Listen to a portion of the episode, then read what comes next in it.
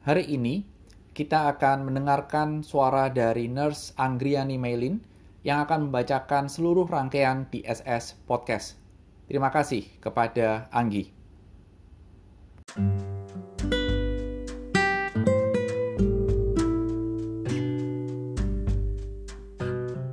Shalom Sobat yang dikasih Tuhan, saya Anggiriani Melin, alumni Fakultas Keperawatan ETP 2016. Sebelum kita mendengarkan firman Tuhan, saya mengajak kita semua untuk selalu tetap menjaga protokol kesehatan. Hari ini saya akan membacakan seluruh rangkaian dalam SS Podcast. Mari saya mengajak kita semua untuk mendoakan bagi setiap alumni FON yang berada di Siloam Group. Biarlah Tuhan memakai alumni FON untuk boleh menjadi kepanjangan bagi tangan Tuhan dalam menjangkau setiap pasien yang dilayani.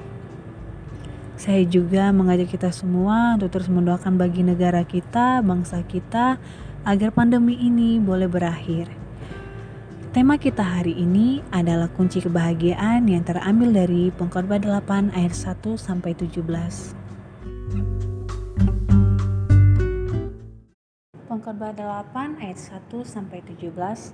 Siapakah seperti orang berhikmat dan siapakah yang mengetahui keterangan setiap perkara? Hikmat manusia menjadikan wajahnya bercahaya dan berubahlah kekerasan wajahnya Patuhilah perintah raja demi sumpahmu kepada Allah. Janganlah tergesa-gesa pergi dari hadapannya. Janganlah bertahan dalam perkara yang jahat. Karena ia berbuat apa yang dikendakinya. Karena tita raja berkuasa, siapakah yang akan mengatakan kepadanya, apakah ya Baginda buat?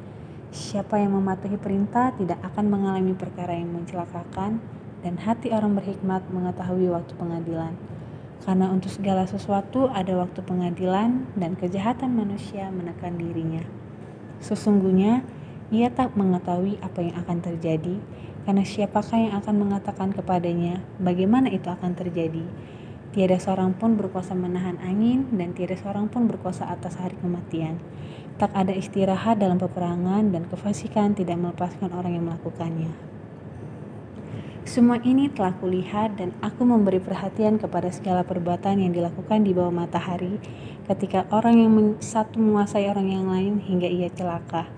Aku melihat juga orang-orang fasik yang akan dikuburkan boleh masuk, sedangkan orang yang berlaku benar harus pergi dari tempat yang kudus dan dilupakan dalam kota. Ini pun sia-sia. Oleh karena hukuman terhadap perbuatan jahat tidak segera dilaksanakan, maka hati manusia penuh niat untuk berbuat jahat. Walaupun orang berdosa dan yang berbuat jahat seratus kali hidup lama, namun aku tahu bahwa orang yang takut akan Allah akan beroleh kebahagiaan sebab mereka takut terhadap hadiratnya. Tetapi orang yang fasik tidak akan beroleh kebahagiaan dan seperti bayang-bayang ia tidak akan panjang umur karena ia tidak takut terhadap hadirat Allah.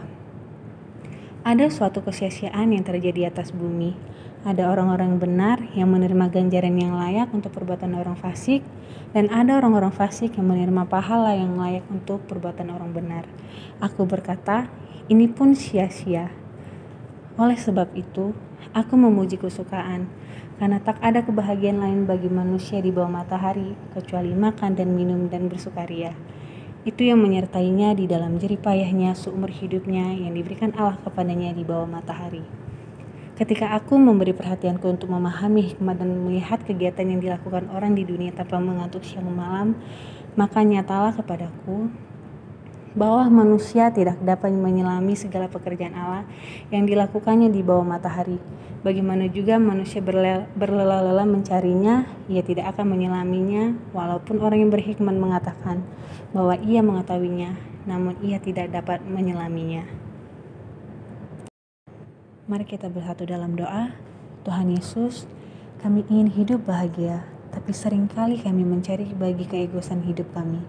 Oleh karena itu, biarlah firman-Mu Tuhan hari ini menyinari hati kami. Demi Kristus, amin.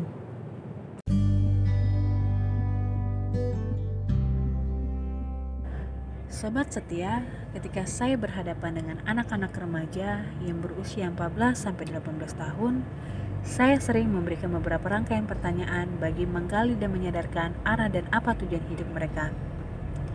Pertanyaan itu saya mulai dengan apa tujuan sekolah. Ada yang menjawab supaya pintar, mendapatkan nilai bagus, naik kelas, dan lain sebagainya. Pertanyaan selanjutnya, kalau sudah pinter, mendapatkan nilai bagus, dan naik kelas, itu untuk apa? Lalu mereka menjawab, supaya bisa lulus SMP ataupun lulus SMA. Kalau sudah lulus SMA, mau ngapain dan mengapa harus mendapatkan nilai bagus? Mereka pun menjawab dengan semangat supaya bisa masuk ke universitas berkualitas dan yang diinginkan. Oke, saya pun bertanya lagi. Setelah masuk ke universitas misalnya UI, ITB, ataupun UPH, apa selanjutnya yang dilakukan? Mereka pun menjawab dengan ya supaya mendapatkan nilai setinggi-tingginya dan bisa lulus dengan nilai yang terbaik. Bagus ya. Setelah lulus dengan cum laude mau ngapain sih? Mereka pun dengan semangat bilang ya cari kerja dan mendapatkan pekerjaan yang baik. Jawaban yang sangat bagus ya. Kemudian saya lanjut bertanya, setelah mendapatkan pekerjaan dan mendapatkan gaji yang besar, lalu itu untuk apa? Mereka pun menjawabnya dengan supaya bisa beli rumah, beli mobil, handphone, dan sebagainya. Setelah semuanya itu ada, mau ngapain lagi sih? Rata-rata mereka melanjutkan, ya kemudian menikah, punya anak, punya cucu, dan kemudian usia lanjut dan mati.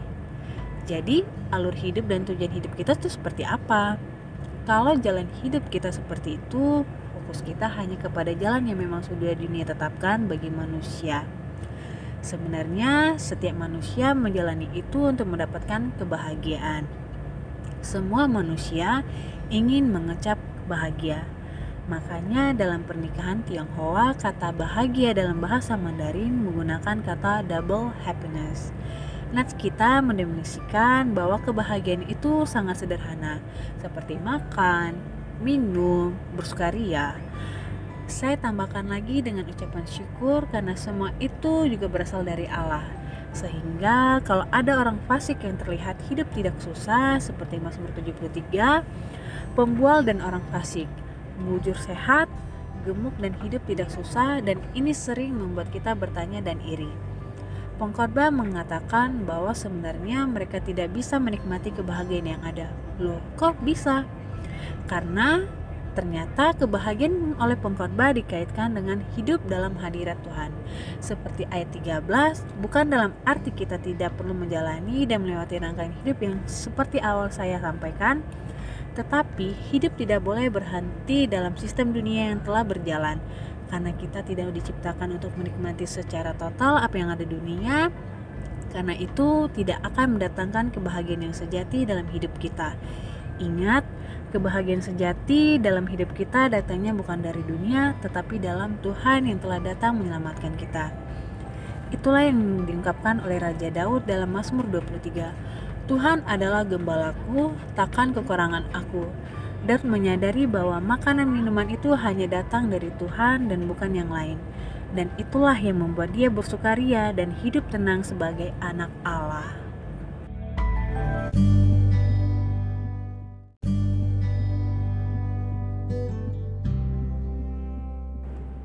Sobat setia, kalau selama ini kita mencari kebahagiaan dari dunia, itu salah. Mulailah mencari kebahagiaan dalam Kristus, milikilah relasi yang intim dengan Kristus, sehingga kita pun bisa mengatakan, Tuhan, Engkaulah gembala agungku, dan biarlah aku bisa merasakan kesukaan dengan hidup berjalan dalam terangmu. Selamat hari Selasa, selamat beraktivitas, Tuhan Yesus memberkati. Amin.